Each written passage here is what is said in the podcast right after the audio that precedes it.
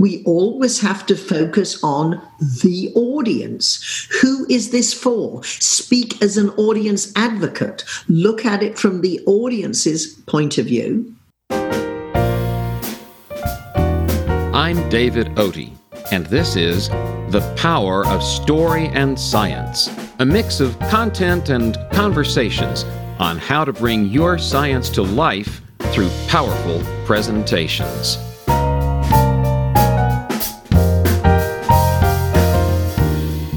In this episode, you'll hear a conversation I had with Patricia Fripp, a superstar in the world of professional speakers and speaking coaches. Fripp is known for her focus on precise language and for her coaching of executives and sales professionals. Today, her focus is on her work helping scientists and engineers tell their stories.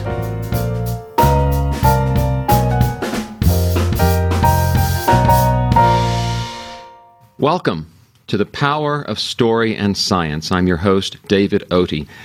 Today's episode will be a conversation, and I can't wait to introduce you to my conversation partner. She is a Hall of Fame speaker and in demand speaking coach with a long and storied career, and I consider myself fortunate to call her colleague and friend. A good portion of her life now she spends working with engineers in Silicon Valley. Today, I am thrilled to have on my show Patricia Fripp, or as she prefers to be known, simply Fripp. Fripp, welcome. My pleasure. Always great to be with you. Will you uh, just begin by giving us a, a, snapshot of your career? It is, is so rich, I don't know how to capture it in a, in a short statement, but I'm sure you can do it justice. I arrived at age 20 in America with $500, no job, nowhere to live, and I knew everyone in America was rich and the streets were paved with movie stars. I was a hairstylist. I had a pair of shears and a license to use them. And as my career developed as one of San Francisco's number one men's hairstylists, when that was a new industry, I started traveling nationwide for a hair product company, delivering hair cutting demonstrations and even more powerful management and motivational seminars for the stylists and the salon owners. And all my executive clients, movers and shakers in the financial district, and what do we always do is talk to our hairstylist. They were saying, Well, if you're speaking, come talk to my staff meeting. Oh, hey, we're having a small meeting. Could you come off and give us a 30 minute talk on, on customer service or teamwork? And out of those free talks to my clients, to their companies that were so well received, I parlayed that into a speaking career. I went to the National Speakers Association convention, got discovered by a big time promoter, and then I realized to become a professional speaker is a long term goal. And I used speaking to promote my business while I was developing my professional side of speaking. And so I, I when I retired from the speaking business, when I, sorry when I re, when I re, when I retired from the hairstyling business, I had a very well established speaking business, and that was the time I became the president of the National Speakers Association. Now, when we begin speaking, Dave, as you know, as with you, you talk about what you know. And I was an expert getting, keeping, and deserving customers. I was an expert at promoting business. And because I used every opportunity to get smarter, all my executives were brilliant business professionals. And I used to say, What made you the best salesperson in your company? What did you do to your small company that a big company wanted to pay you millions of dollars for it? And I, of course, was raised by a father who was very successful in business. I'd always worked 100% on commission. So it was as if I was in business for myself. I was learning from my clients, I was developing my own skills. And this gave me a platform to talk about. Now, you fast forward 10, 15 years of delivering 100, 120 keynotes a year. And listening to my clients, they told me what they wanted to pay me for. One, can you help our executives improve their presentations? We want them to speak like you. Or can can you help our salespeople speak the way you do? Because we are losing major contracts. Has nothing to do with our offering or our price. The sales presentations are better with our competitors than ours. So there was a certain point, although I was delivering keynote speeches, the major portion, and now I would say 80% of my practice is helping leaders, sales professionals, and engineers in Silicon Valley. That's interesting. I had not realized that you had shifted your focus so much to working with engineers in Silicon Valley. Of course, I've seen you on the big stage at conferences, and I, I know of your skills. And you even briefly coached me um, on a presentation where I had the, the pleasure of calling you up and just getting your attention for some help with something. Uh, and that was after I had left a previous career in engineering, so I'm particularly interested in that. And as you know, scientists and engineers are a focus of this program. So Tell me more about the work you do with engineers and, and, and a key point you would make to help someone improve a technical presentation. Well, one of my biggest clients is called Nutanix. And for the last four years, I have coached up to a hundred engineers de- develop their presentations to deliver at the big customer conference called Next. And because they're all over the world, I deliver them in Zoom. So we would help them, one, structure their presentations and then the wordsmithing and the delivery. And then I would go in person. Of course, this year it was all virtual, but I would go in person on location and coach them in person. And the the head of marketing, my boss, said, mandatory has become popular and requested because of Fripp when it comes to speech coaching. So, what I help engineers with is very much what we would do with any other audience. They are content experts and they are brilliant and they know this subject. However, we know you have to captivate the audience. The purpose of the opening is to arouse interest in the subject. So I help them with a good, clean opening to get the audience excited. We always have to focus on the audience. Who is this for? Speak as an audience advocate. Look at it from the audience's point of view. You need to have a logical structure and of course, your case histories are really what we call stories. You give case histories of satisfied customers who are using what you are talking about at the moment. And then you have to add specific language.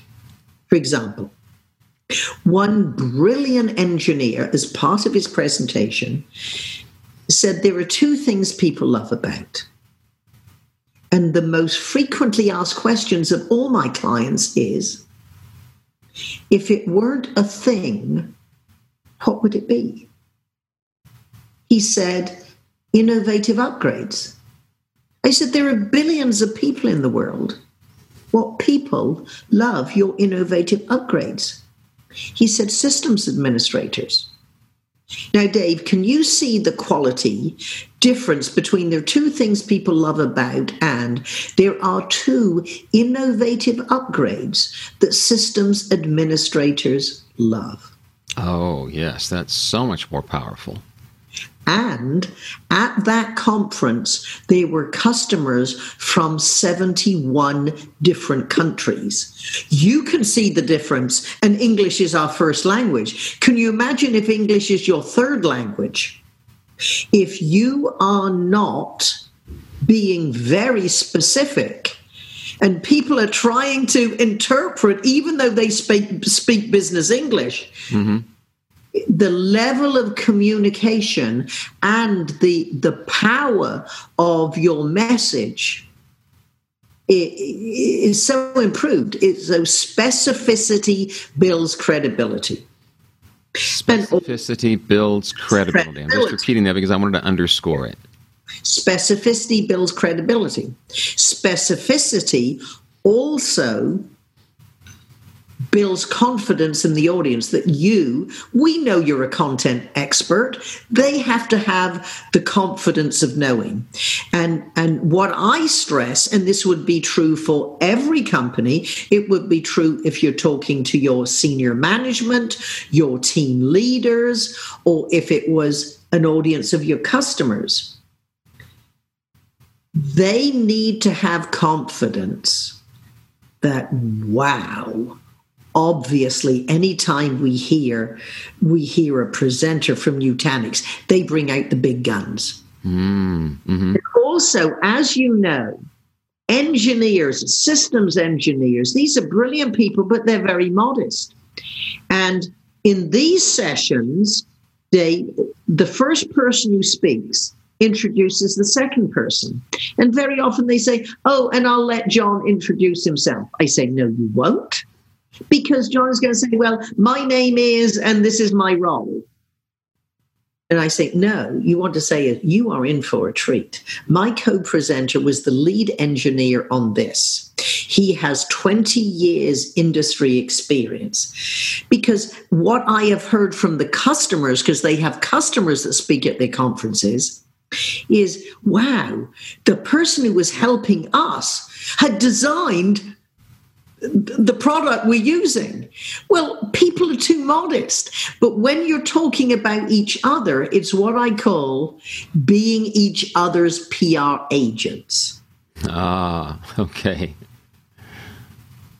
And it's not that you're patting yourself on the back.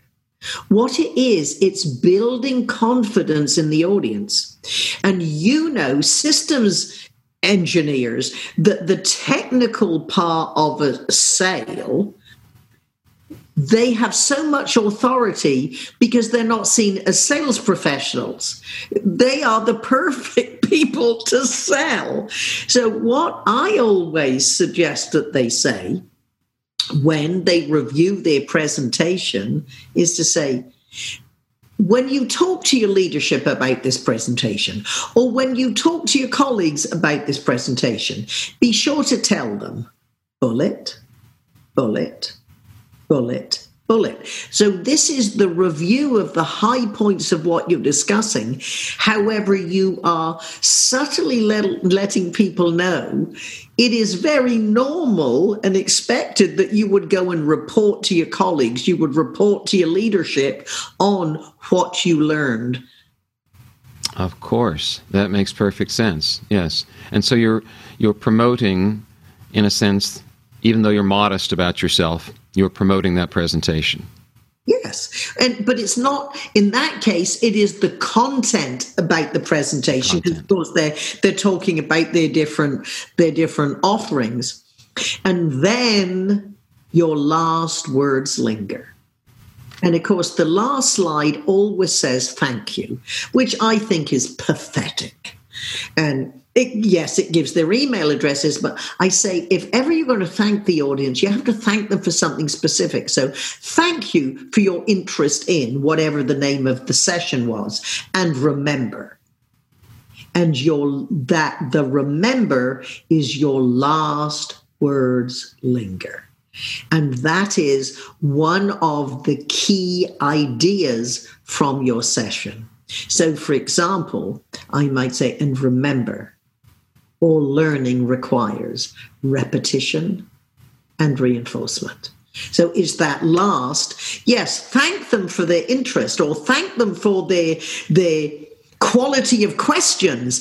Thank you for your enthusiasm. Thank you for selecting this session. And remember, ZUP, something, for, a key idea from your presentation. I have so often repeated what I've heard you say last words linger. Mm-hmm. which is the reason that I I put people in a very uncomfortable position every time I tell them do not end with your Q&A because that is what people are so accustomed to in a technical presentation. The presentation ends, and then you take questions. And then, of course, the last thing people will hear from you is something like, Well, if there are no more questions, then I guess thank you very much. And how memorable is that? Yes, you don't want people to peter out because we usually spend time in how do you grab the audience at the beginning? How do you keep them? And oh, and here's one other technique that I give, whether it's just a client demo or if it's in a presentation. Because usually these technical sessions have a, a demo and this is one line, and I've had engineers all over the world send me email. It worked, it worked. so you're about to look down at your computer to run the trial, or in real life, if you're with a customer, you're going to do a demo.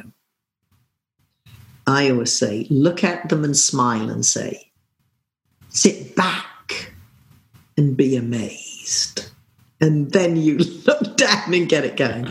Sit if back you're not excited about what you're demonstrating, why would they be? Of course, you've got to get that excitement, and and I hope my excitement in having you on the show is reading through as well. We are going to take a short break to hear from our sponsor, and when we come back, I'm looking forward to hearing about the scientist you say you've worked with uh, and coached, and the audience of 100% scientists that you said you spoke to, and I'll be curious to know what your takeaways were from that. So, we're taking a short break, and then we'll be right back.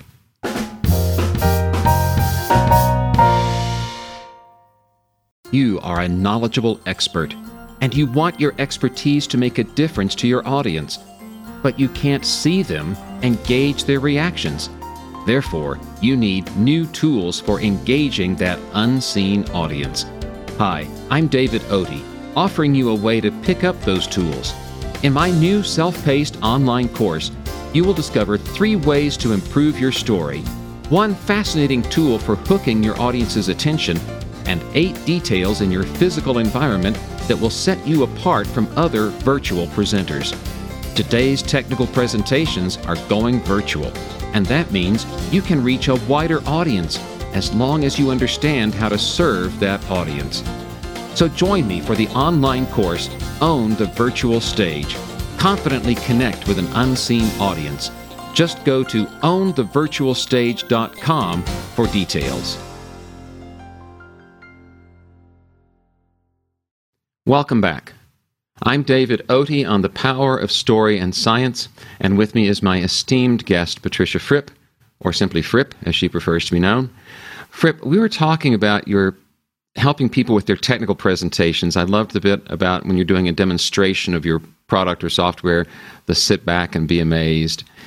Um, I'd like to hear more about your your work with scientists. You mentioned coaching a scientist and speaking to an audience made up entirely of scientists. What did you take away from those experiences? Well, my first scientist ever uh, was my next door neighbor, and this was back in the 90s. He was working for Genentech. He was a lead, en- uh, lead scientist on a project developing an AIDS vaccine. Mm. And I said, Mike, would you like to speak to my goal, my Continental Breakfast Club? This is a group of business women, and we have speakers every two weeks. Would he's got a great personality and of course aids was such a popular well it was in the headlines we wanted to hear from someone working on a vaccine and i said understand mike you are very smart and we're very smart. However, we don't spend time with scientists. So I want you to open your presentation telling us what is it like to be a scientist. And this is what he mm-hmm. said. Being a scientist is like doing a jigsaw puzzle in a snowstorm at night when you don't have all the pieces and you don't have the picture you're trying to create. Oh, that's wonderful. and I defy you to come up with a better description of what is very complex for a lay audience. And that was his words. He's obviously a great communicator. You know, that was good. And so that was a great opening of which he captivated us. We all sat forward. Now, before we continue with the rest of the coaching session, let's look at what was so powerful. One, he used simple words, however, they were picture words. Mm. Mm-hmm. Being a scientist, okay, I see someone in a white coat is like doing a jigsaw puzzle. All right, I, I, my brother and I grew up with kids with jigsaw puzzles, and my parents had this big piece of lino that they would put on the table so you can do the jigsaw puzzle. And as we got older, they got very complex, so you wouldn't do it in one seating, so you'd have to move it off and come back. So I, for a moment, I flash back to that scene in a snowstorm. The picture changes at night when you don't have all the pieces and you don't have the picture you're trying to create. Because if you think of it this way, whether your presentation is technical or not, some words communicate more information than the time it takes to say them. And more information. Yeah. Okay. Yeah. And picture words, you see, we use words to communicate. However, very often our audience sees what we are saying. Now, as a visual person, I could see me with my brother, I could see the snow. For an engineer, you might see it in, in, in a chart or a graph. You, but but you a good portion is visual memory, which makes you remember what the speaker is talking about. So then I said, Well, you've got a 25 minute speech. You're probably going to have three points.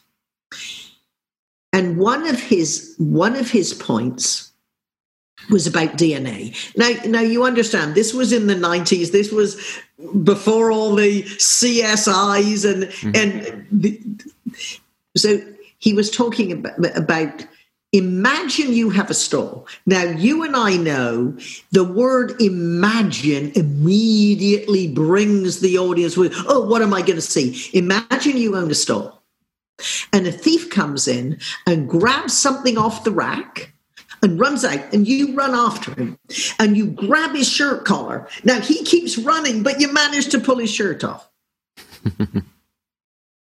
the perspiration in the collar the police can tell you, track down who this is.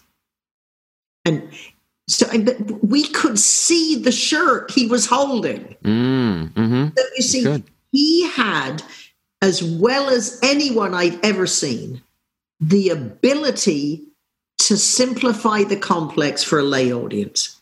Wow, now, that's quite an ability talking, to have. I was talking to one of my clients this just this morning, and, and you said very often, you know, we are told to dumb down our presentation. I said, no, no, no, that sounds demeaning because you don't dumb down what you do is just what Mike was doing. You were taking the complex and simplifying it. Just as you say, Dave, with stories. Help me see it. Now that you've got my attention, now if you want to get more complex, you want to get more specific, you've got my attention. Because most of our audiences are going to be technical and less technical, and perhaps not technical at all.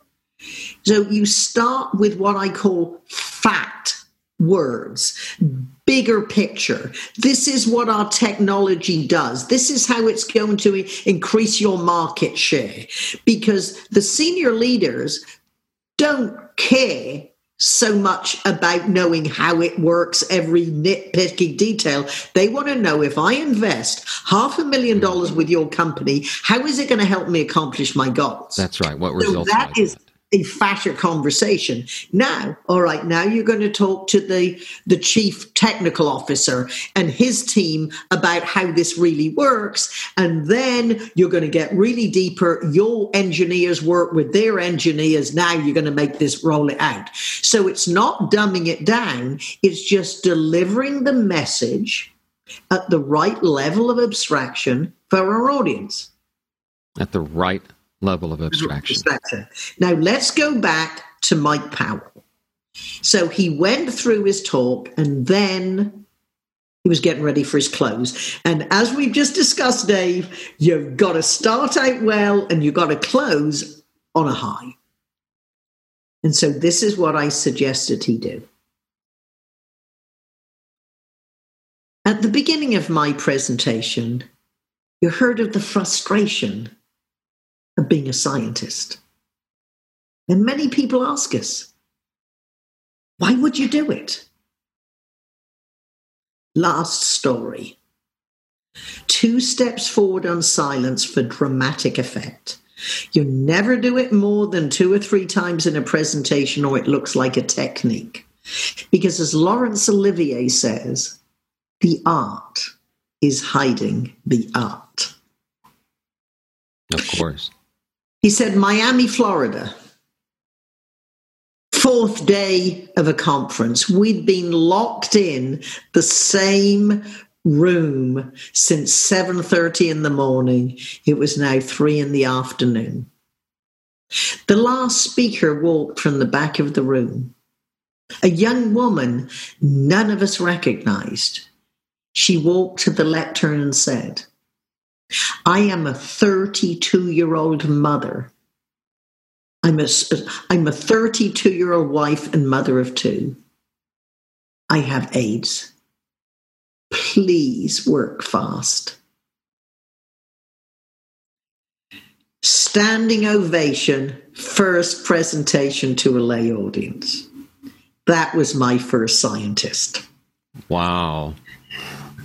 Wow, that's quite uh, quite an impressive display of what someone can do with a powerful story when they are also the expert on their content. Well, then, of course, that led to your second question was when I was invited to speak to the I, I, guess this would have been a local chapter of the Pharmaceutical Scientists of America. And obviously I wanted to do well for my next door neighbor. and I realized, because as you do, Dave, when people recommend us, if we don't do well, they don't hire us again. But, but they also say, you recommended that person who was. Right. Their reputation is at stake as well. And have longer impact because that's their world. And I, I was thinking, well, you, I knew I could give a good presentation, but I'd never spoken to what I perceived as such a smart. You know, I, I can speak to very brilliant business people because I'm in business, and and I began my presentation. I probably had an opening story, and then I said, yeah, I must admit, I, I really was thinking, what on earth can I say to scientists? And then I realized pharmaceutical scientists are also people. I know how to talk to people. So then I talk, so I said, if it's okay with you, I'm going to talk to you as a person rather than a pharmaceutical scientist. And they all laughed and it worked well. Oh, that's remarkable. That's remarkable. Here's a, one piece of advice I will throw out to any speaker. All right. Don't try and k- compete intellectually with people who are smarter than you are. Now, understand, Dave, I am very smart at what I know. However, I am the first to say to the scientists, I don't know what you know. I'm not trying to compete to prove how smart I am trying to compete with what you know. It's just finding the balance. And when I talk to my my engineer clients, when I'm talking to people, I said, "Well, I know somebody said to me once." Uh, what do you know about nuclear engineering? You know, who who else in the industry have I spoken to? I said, well, nobody. However, I am an expert in presentation skills. You're not hiring me for my expertise in nuclear engineering. engineering, of course. You are engaging me to help you communicate more effectively your message to audiences. Many of them are more like me than they are like you. What a great perspective. We we talk a lot on this program about the power of story mm. and how story is what forms that connection with your audience so that your information can transfer. I talk about putting connection before content and empathy before evidence, and how your information goes nowhere if you don't meet the needs of your audience. So, in the last couple of minutes that we've got here, aside from using specificity, which you've mentioned, and the principle that last words linger, is there one storytelling tip that you'd like to leave my audience with?